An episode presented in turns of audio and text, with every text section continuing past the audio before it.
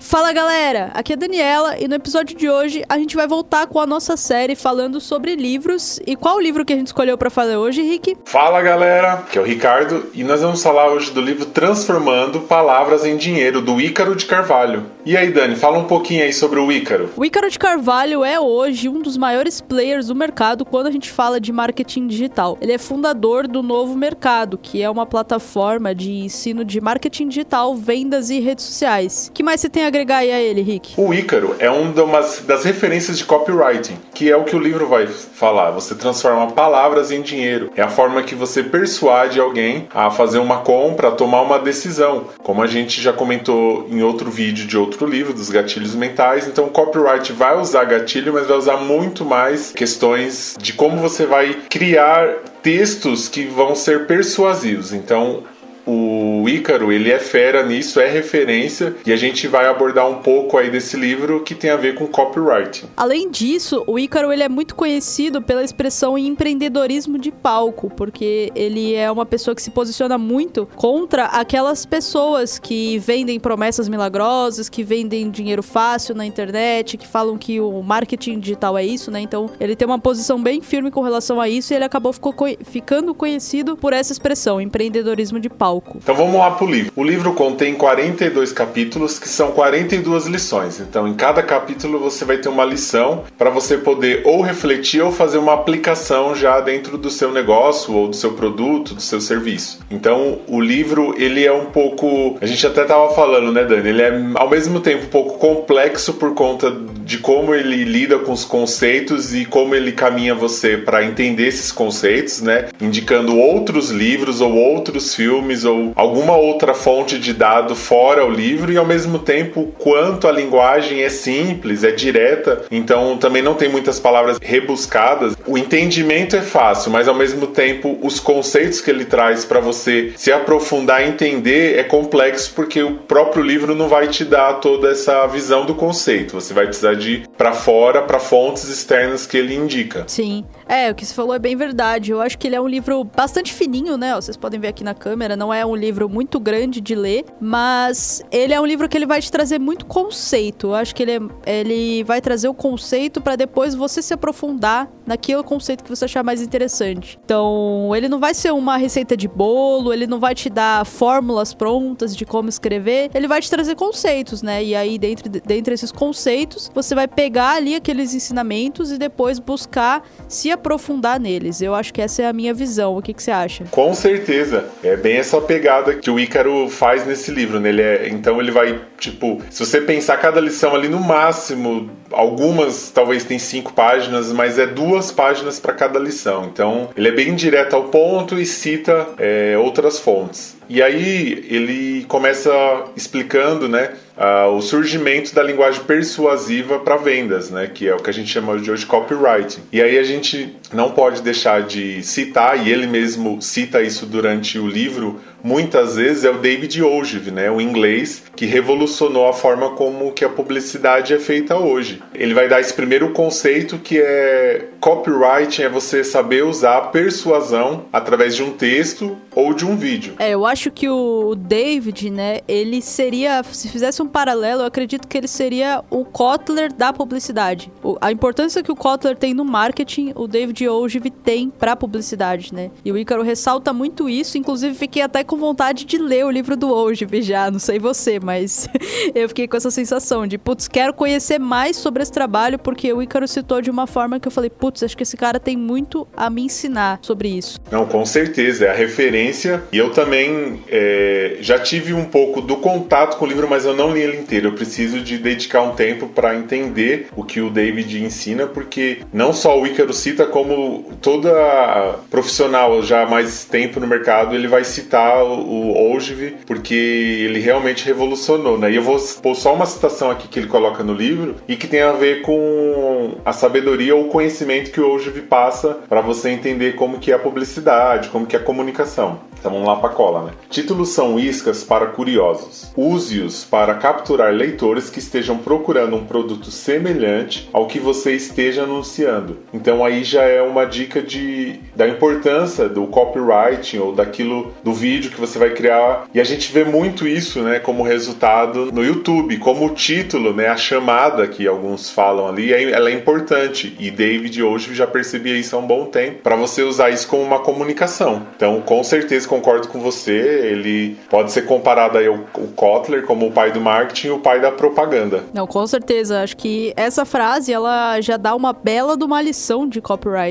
porque quando a gente fala de título, isso serve para e-mail, isso serve para vídeo, isso serve para carta de venda, isso serve para página de venda. É, não adianta, cara. Às vezes você criou um e-mail incrível. Se você não tiver um título incrível, as pessoas nem vão abrir esse e-mail. Então é realmente muito importante. Mas voltando aqui ao livro, depois que ele fala muito dessa questão da comunicação, da, da importância da escrita persuasiva, ele até menciona né, que todo texto tem que ter um elemento de persuasão, seja ele um texto de vendas ou não. Então acho bem interessante esse ponto que ele falou. E aí depois disso, ele fala bastante sobre a importância de você entender muito bem o seu produto e o seu conteúdo, porque ele até fala, né, que o seu conteúdo ele é muito mais importante do que a sua página de vendas, do que o seu texto. Embora eles tenham que ser muito importantes, se o conteúdo não for relevante, você pode ter as melhores estratégias de copywriting do mundo que não vai fazer sentido. É, e aí se você pensar, é, ele até coloca produto e conteúdo, né? Porque o produto ele pode ser físico, então você tem que criar texto para os atributos ali do seu produto físico e o conteúdo a gente já está pensando em produtos digitais, aí um curso, né? Algum tipo de serviço digital que o seu conteúdo tem que estar, tá, ele, ele tem que valer a pena. A gente até já falou em alguns outros vídeos e ele reforça nesse livro. A gente falou, inclusive, no livro do que a gente fala do storytelling, que não adianta, por exemplo, a gente comparou as outras marcas, não adianta elas terem é, storytelling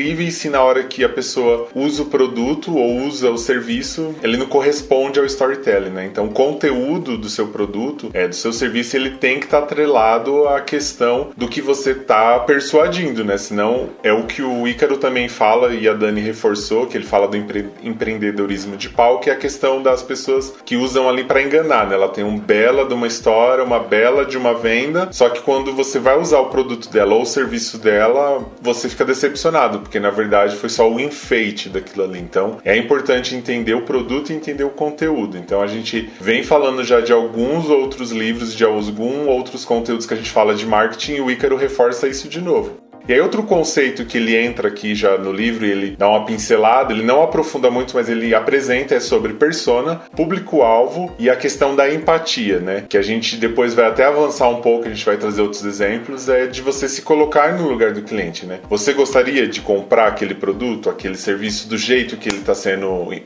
que ele vai ser entregue? Então tem que ter a empatia. Então você entende a persona, entende o público-alvo e tem que usar da empatia, que serve ali como uma ferramenta para você realmente atender os, as necessidades, ali a dor do cliente. Inclusive, um ponto muito importante que ele traz que linka totalmente com isso é a questão que a gente vive hoje no que a gente chama da era da atenção, né? E aí eu vou até pegar uma citação do livro aqui que ele diz o seguinte: a era da atenção é paradoxalmente a era da distração também. Nós nos distraímos com maior facilidade, quase nada mais é capaz de segurar o nosso foco do que alguns segundos e vivemos uma epidemia de hiperativos com déficit de atenção. Então, se você não tiver um conteúdo muito bom, se você não tiver um título muito chamativo e se você não entender muito bem o teu público-alvo, as pessoas não vão prestar atenção em você. Porque a atenção é uma. É, tem aquela coisa do dados são um novo petróleo, mas também tem gente que fala que a atenção é a nova moeda, né? E a gente tá brigando por elas o tempo todo. Quando a gente faz um anúncio, cara, você tem 3, 5 segundos para prender a atenção da pessoa. Até por isso acho que linka muito com o que o Oldv fala da questão do título, né? Então acho que é bem interessante essa coisa que ele traz de atenção também é a era da distração. Eu acho que faz muito sentido e eu concordo 100%. E você, Rick? Ah, com certeza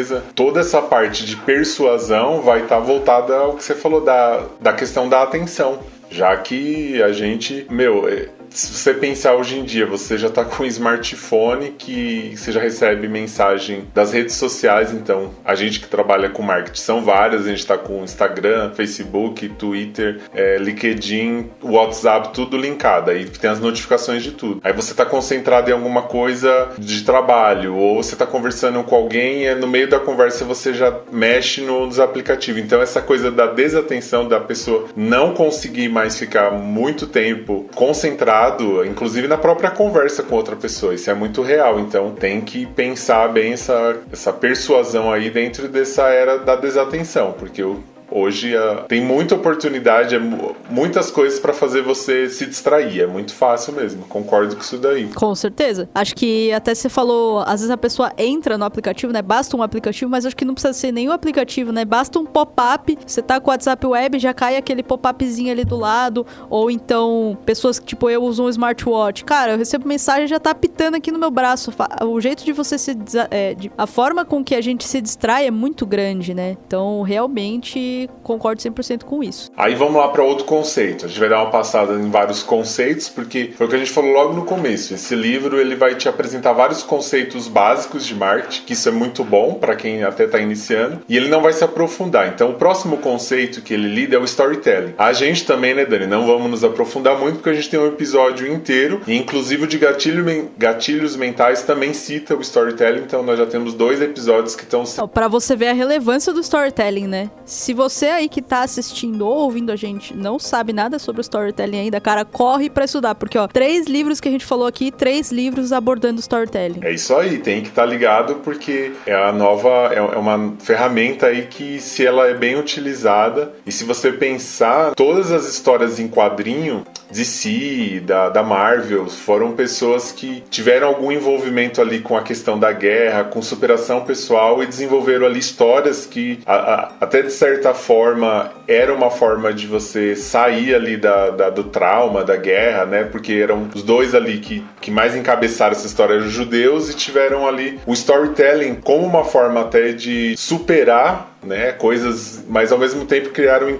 histórias incríveis que hoje domina praticamente aí na juventude, é, desde cinema, quadrinhos, desenho, é, é, o storytelling. Só que assim, você precisa de aprender, como a gente já trouxe dois livros, está trazendo esse, aplicar para negócios, né? Você que já teve toda essa sensação, já, já aproveitou dessas histórias como pessoa física, é tentar trazer aquelas experiências e usando os conhecimentos que esses autores estão trazendo para você aplicar o seu negócio. Então, uma outra estrutura, um outro conceito que ele fala é a estruturação do discurso de venda, né? O que vem primeiro, o que vem depois. Ele vai trazer aí um pouco disso daí dentro do livro, traz aí alguns capítulos que vão lidar com isso e um outros conceitos: oferta, garantia e preço. Isso a gente também é, abordou lá do livro Gatilho Mentais. Então, você vai aprender um pouco aí de como fazer a oferta, que garante garantia é importante. Até a gente falou no outro episódio, né, Dani, que a gente fala que muita gente tem medo de falar, ah, a pessoa vai devolver o dinheiro e não sei o quê. Mas se você não confia no seu próprio produto, como que você quer vender o produto? Então, garantia é importante e você traz o risco para você e não para o seu cliente. E do preço, ele até brinca que ele fala assim: preço não é importante, só é 100% da oferta. Então, preço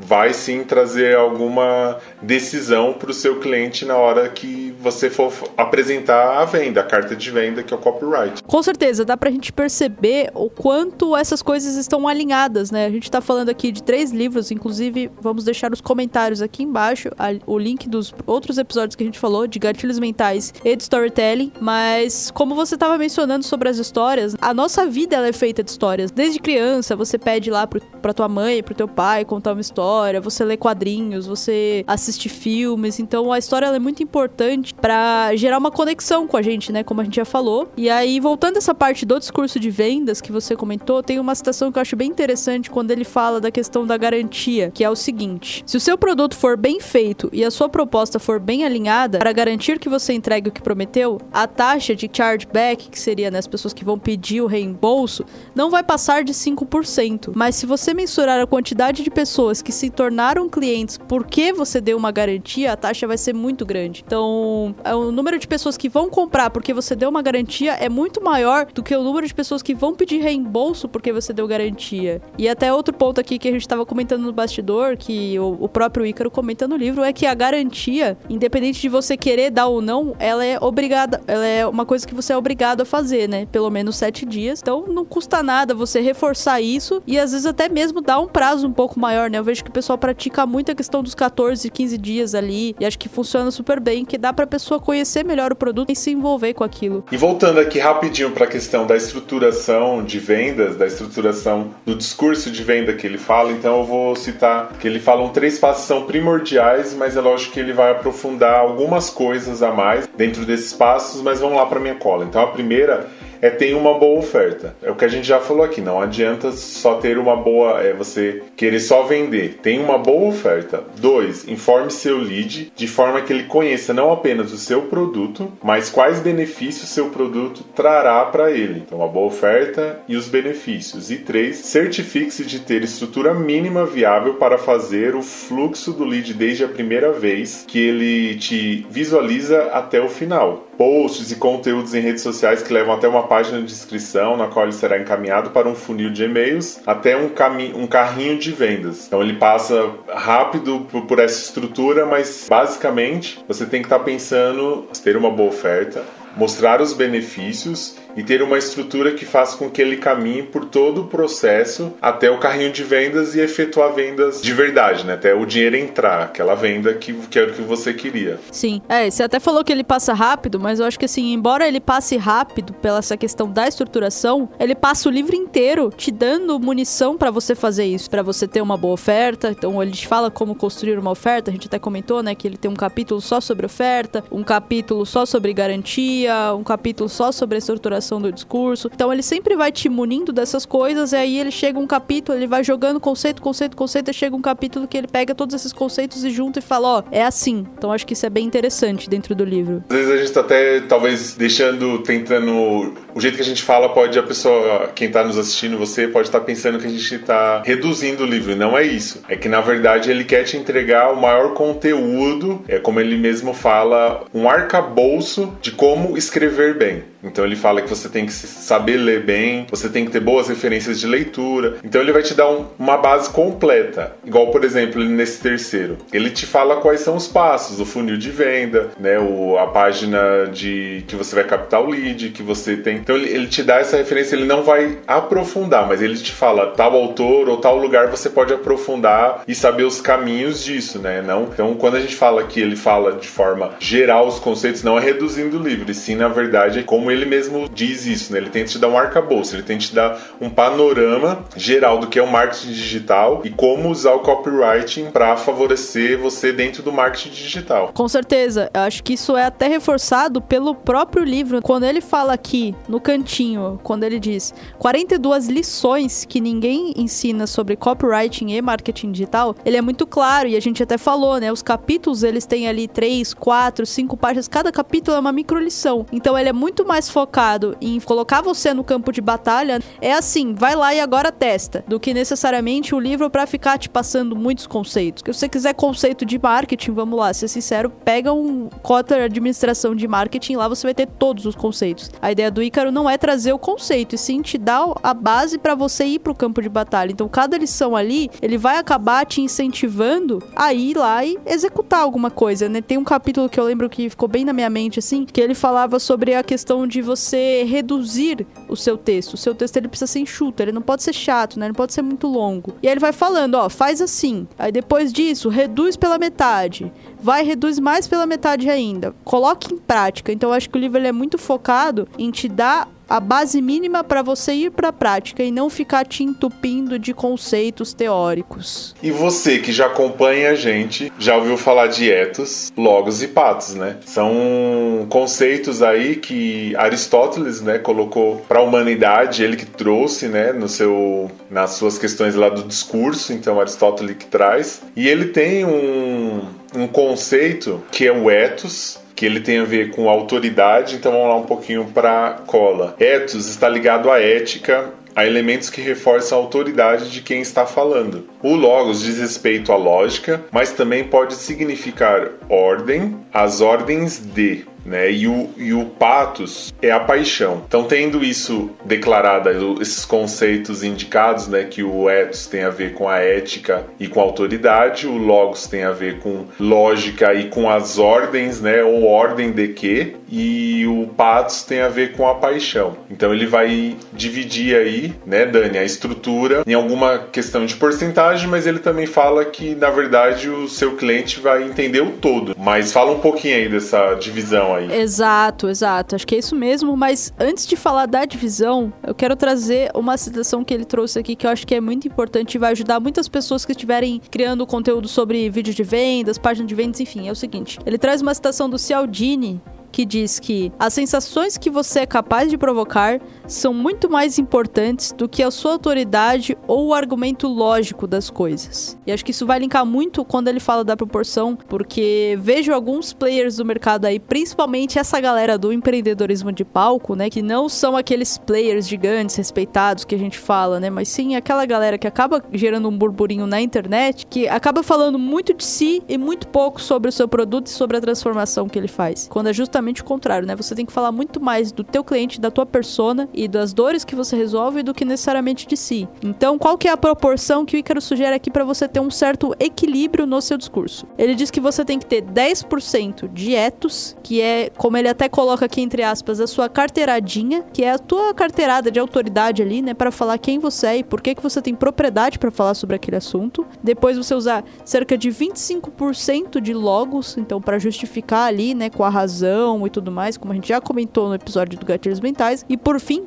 65% de patos, falando ali, né, com o seu cliente, com a sua persona. Então acho que isso linka muito com essa citação dele. Boa, e você falou do Cialdini, só falar um pouquinho, que a gente depois pode até falar sobre ele, que é o Roberto Cialdini, ele é um norte-americano, e ele que trouxe a ideia dos gatilhos mentais chamado aqui no Brasil, mas o nome do livro dele é a, a, As Armas da Persuasão. Então, é um, o Roberto Cialdini é um psicólogo que investigou é, no mercado aí, desde cartas de vendas, desde comerciais, de storytelling, ele investigou com com ciências, né, com a psicologia, o que fazia as pessoas serem persuadidas a comprar algum produto. Então, ele trouxe todo esse conhecimento da pesquisa dele nesse livro As Armas da Persuasão, e é onde a gente já falou do livro Gatilhos Mentais se baseou e aonde é o Ícaro também está aqui trazendo esses conceitos de etos, logos e patos. Então, é importante aí que existem dados científicos, né, existem todo um estudo para poder trazer é, por que que o ser humano é persuadido dentro dessa dessa, dessa teoria aí do, do, do sentimento, a paixão, da lógica ou da autoridade. Então, existe todo um estudo científico aí. Passando então para a próxima lição, depois que ele apresenta essa questão da relação de etos, patos e logos, você já entendeu o que você tem que fazer, ele vai te ensinar como fazer. Então, a lição 30 é focada como criar a sua estrutura narrativa. E aí ele traz até algumas dicas, né, de como fazer isso, Rick. Então vamos lá. O primeiro que ele destaca é que nos primeiros 20% do seu texto texto, é importante você que você introduza a dor, né? O que seu produto vai resolver para o cliente. Então apresente a dor para o cliente, os primeiros 20%. Ele até ressalta um ponto importante sobre isso, que ele fala para você apresentar a sua dor de uma forma muito humana e aberta, porque voltando lá, né, você precisa gerar conexão com essa pessoa. E aí ele diz então que perto dos 30 ou 35% vai acontecer o teu turning point, ou seja, o teu point de virada o seu teu point. Tô misturando as línguas já aqui. o teu ponto de virada. Então ele fala aqui, né, que é onde você vai jogar a gota d'água. É quando você vai dar um basta e você vai parar de falar de si e começar a falar sobre o outro. É, ele até fala que são os, os 20% do problema, que é dentro desses 20 a 35 é quando você apresenta a solução do problema, né? Por isso que é o ponto de virada. Então você vem ali falando de problema, de dor, de dor. Ele até fala para você tomar cuidado para também não ficar um, um texto ou um vídeo nesses primeiros momentos muito depressivo, muito para baixo. Ele falou que algumas pessoas até utilizam da piada, do humor, para contar um problema, uma dor, mas de forma mais leve, com humor. Pode ser uma dica que ele dá também. E aí nesse ponto de virada ele fala: "Pum, aqui eu tenho a solução, ó. Essa dor eu também passei por isso, essa dor eu tinha aqui, ó, eu tenho essa solução". E aí depois vem dos 35 ao 90%, que é onde ele fala que você tem que apresentar as, as, as soluções, os benefícios. Então ele fala, ó, seja por vídeo, por texto, e-book, documento, aula, Premiere, webinário, não importa. Focalize é, a comunicação na solução, porque no fundo é disso que o cliente precisa. Falando diretamente para ele, introduza as, as, soluções, os produtos ou serviços que você tem a oferecer. Então ali é onde você vai começar a realmente mostrar toda a solução que você tem para aquela dor inicial, né? E o que fez você ter esse ponto de virada que fez aquela dor para você ser resolvida e hoje você vai ensinar o cliente a resolver a dor dele também. Exato, ele até comenta aqui, né, que você tem que mostrar para aquele teu prospect que ele conseguiu, que ele consegue é, pelos, pel, através do seu conhecimento, que ele vai conseguir chegar aonde você chegou. E ele ressalta um ponto importante que eu vou até pegar aqui, ó. Ele fala assim: um dos elementos fundamentais para a construção de um discurso eficiente é justamente contar uma história que faça sentido e ao mesmo tempo faça parte da realidade da sua audiência. Porque eu acho que isso é extremamente importante. Quando a gente fala de discurso de vendas, muitas vezes você vai falar para a pessoa que ela consegue chegar naquilo, mas muitas vezes ela vai ter aquela dúvida, mas será que isso é para mim? Será que eu consigo chegar nisso? Será que isso faz parte da minha realidade? Mas aquilo não, aquela história não se conecta com a realidade daquela pessoa. Então você tem que tomar muito cuidado na hora de elaborar o seu storytelling, por isso que o storytelling é tão importante, a gente ressalta isso em quase todo episódio. Então vamos trazer só mais uma citação para fechar essa questão do, é, da construção aí da, da, narrativa, que ele fala, então sua história é, tem que fazer sentido logicamente, aí tá o logos que a gente citou anteriormente, mas ela deve também fazer sentido no preço, na disponibilidade e nas condições desse produto, serviço ou oferta para o seu lead. É isso que vai transformá-lo de comparador, onde está ali comparando preço, se essa oferta é melhor que aquela, em comprador, onde ele decide compra o seu, que ele decidiu que o seu é o melhor pro problema dele. E seguindo aqui, né, é, o próximo capítulo do livro, ele vai trazer um ponto muito interessante. A gente falou que ele é muito conceitual em diversos aspectos, mas essa metade final do livro, ele traz muitos elementos práticos, né, como a gente já falou, da distribuição do texto, de como você criar a sua oferta.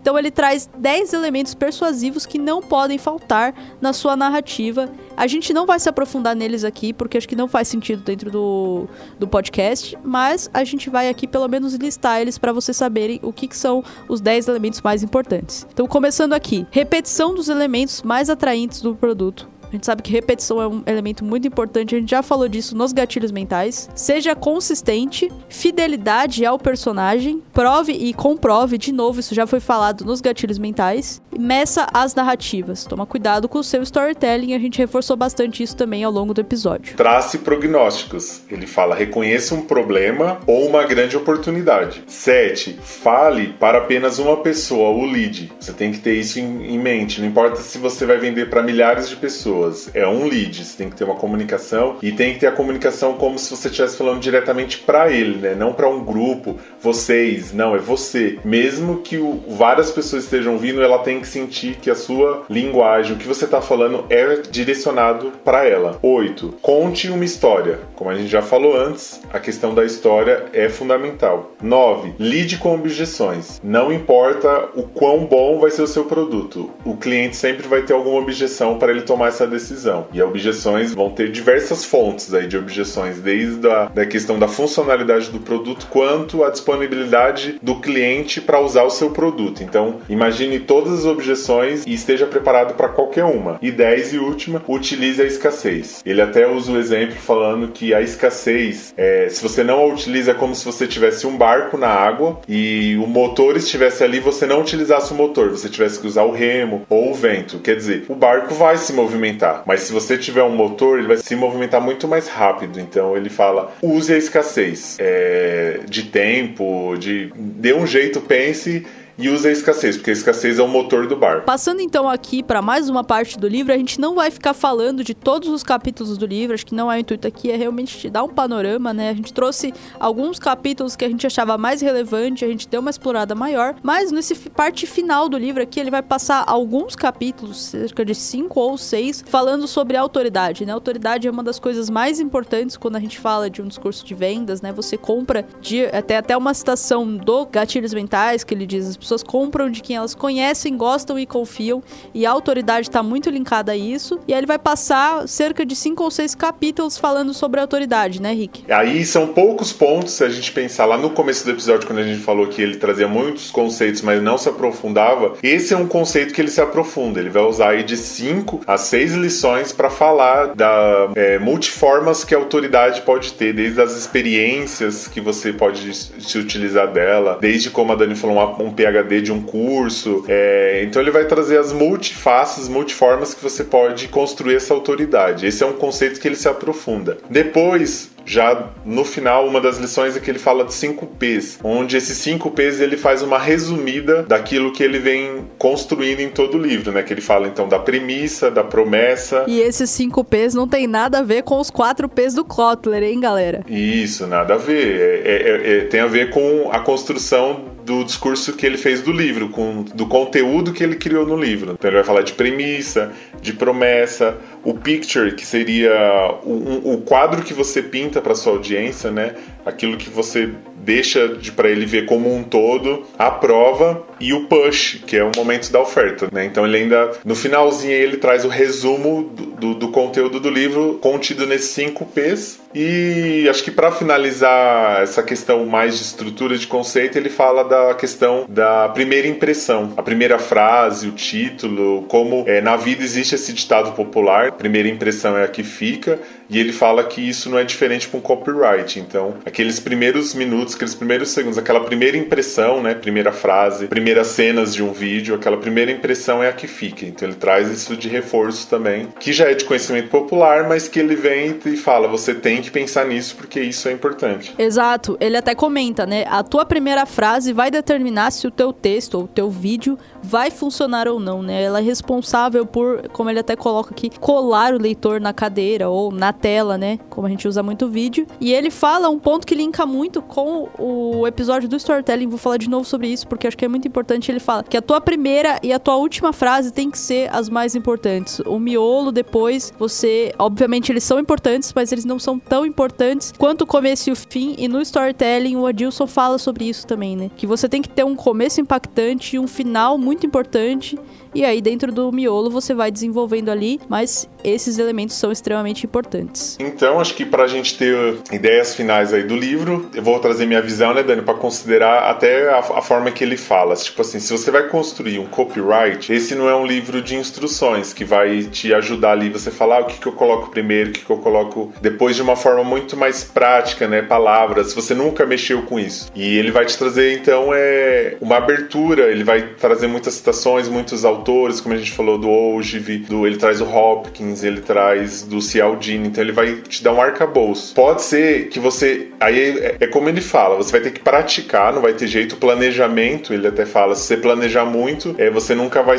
vai saber lidar com os problemas que é o do, da prática, do testar. Mas ele mesmo fala, e essa é a minha impressão do livro, eu também tenho essa impressão, de que ele é a longo prazo, né? Você vai lá na prática, vai fazer, vai voltar pro livro e vai falar, poxa, o que que, eu, que, que dá para melhorar, porque isso daqui Então é um livro que não vai te, te falar, pronto, começa o copyright, faz isso, isso, isso, isso, isso. Ele é um livro que vai te aprofundar. Então você vai fazer, vai voltar pro livro e vai ter ali como consulta de novo. Vai fazer. Vai... Então eu tive essa impressão. O livro ele vai te aprofundar um pouco mais em questões é... dos conceitos. Assim, você vai. Não sei se eu consigo explicar direitinho, mas ele não é um livro passo a passo. Ele é um livro de, de expandir o seu, é, o seu conhecimento, de saber que não é só escrever uma frase, vende melhor, aquela frase é boa, persuade, aquela palavra é, que você, você usar vai fazer o seu cliente decidir, mas ele vai te trazer um pouco o porquê usar aquela palavra, qual é o peso que ela tem. Então ele traz um aprofundamento um pouquinho maior. Ele tenta te, te forçar a entender um pouco o porquê das coisas, não só usar aquilo ali que aquilo já dá resultado. Exato, acho que eu concordo bastante com você. Eu acredito que o livro pode gerar alguma confusão. Eu acho que até por isso que quando eu fui comprar, eu vi que as avaliações na Amazon eram, eram muito divergentes, porque é o seguinte, ele pega o livro aqui, ele te diz, transformando palavras em dinheiro. Dá a sensação de que talvez esse livro faça,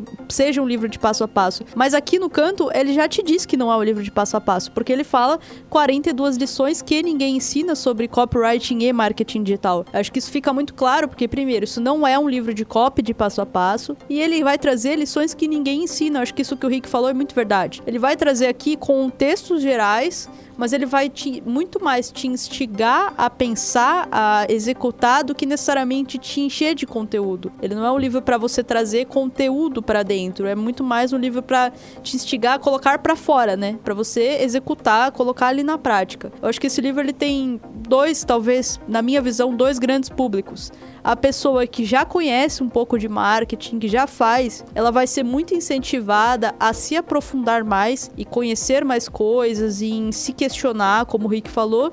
E eu acho que esse livro também, por incrível que pareça, ele pode ser muito bom também para quem tá começando, porque embora a gente falou muito que ele vai te ajudar a se aprofundar, ele vai te ajudar a pensar sobre as coisas, vai te trazer referências, ele também traz os conceitos principais, né? Então, às vezes o que você precisaria levar vários livros, ele vai aglomerar num livro só, né? Como a gente já falou, a gente citou aqui o storytelling, o gatilhos mentais. Tem vários livros que ele vai é, trazendo uma pitadinha de cada conhecimento. E para você que tá no zero, eu acredito que ele pode fazer muito sentido, porque vai te dar uma visão geral, até para você entender, putz, eu preciso buscar um livro específico sobre copy. Ah, eu preciso estudar storytelling, eu preciso entender sobre vendas. Eu acho que ele pode ser muito útil também, tanto para quem tá como, começando, quanto para quem já está está no mercado. E acho que aí para a gente finalizar de conceitos, né? Apesar de a gente já ter falado do livro que tinha encerrado, acho que uma coisa importante que ele traz é a questão da linguagem fácil, né? Você saber também identificar o seu cliente, o seu lead, para você falar de acordo com o que ele está acostumado. Então vou trazer citações do próprio Ícaro e do Ogive, que ele usou muito no livro durante todo o conteúdo. Ele, dá um, ele faz uma citação do Ogive, que é o pai aí da, da publicidade. Então ele fala assim: ó, palavras difíceis não conferem autoridade a ninguém, palavras difíceis apenas criam distanciamento. Aí a outra citação que ele fala é: ouça e perceberá todas as demandas de um cliente. Ouça e as pessoas te dirão exatamente o que elas procuram. Ouça e saberá até mesmo quanto elas estão dispostas a pagar antes que você diga o seu preço. E aí, isso daqui foi o Ícaro falando no livro. E aí vem o Ogive numa citação dele, que é: se você está tentando persuadir as pessoas a fazerem algo ou a comprarem algo, parece-me que você deveria usar a linguagem delas a linguagem na qual elas pensam. Então, essas três citações aí vão fazer com que você, é, primeiro, entenda quem é o seu lead, quem é o seu cliente, então ouça o que ele realmente quer e você tem que entender a forma com que ele fala. Então, não adianta você buscar é, trazer no seu texto palavras rebuscadas se o seu cliente não usa a palavra rebuscadas. E não adianta fazer um texto muito simples se os seus clientes usam. Por exemplo, clientes que são universitários, clientes da, do meio jurídico. Então, não adianta você também usar uma palavra, um texto com palavras muito simples que também não vai trazer autoridade. Então você precisa de conhecer o seu lead, né, o seu cliente, o público-alvo, persona. E aí é onde no livro ele vai aprofundar e a gente falou já em alguns outros episódios. Então eu acho importante trazer essas citações que é para isso, né? Você, o próprio gatilho mentais fala que você precisaria de usar uma linguagem de 13 anos para o seu texto ter mais efetividade. Mas aí o livro, esse livro traz um pouquinho mais de, ele rebusca um pouco mais disso é que você entenda o seu cliente, se seu cliente usa usa palavras um pouco mais rebuscadas, use, mas com cautela, né? Não vai encher o seu texto, ficar um texto totalmente é, parecendo uma literatura, né? Toda rebuscado, que não é para isso, é para vender.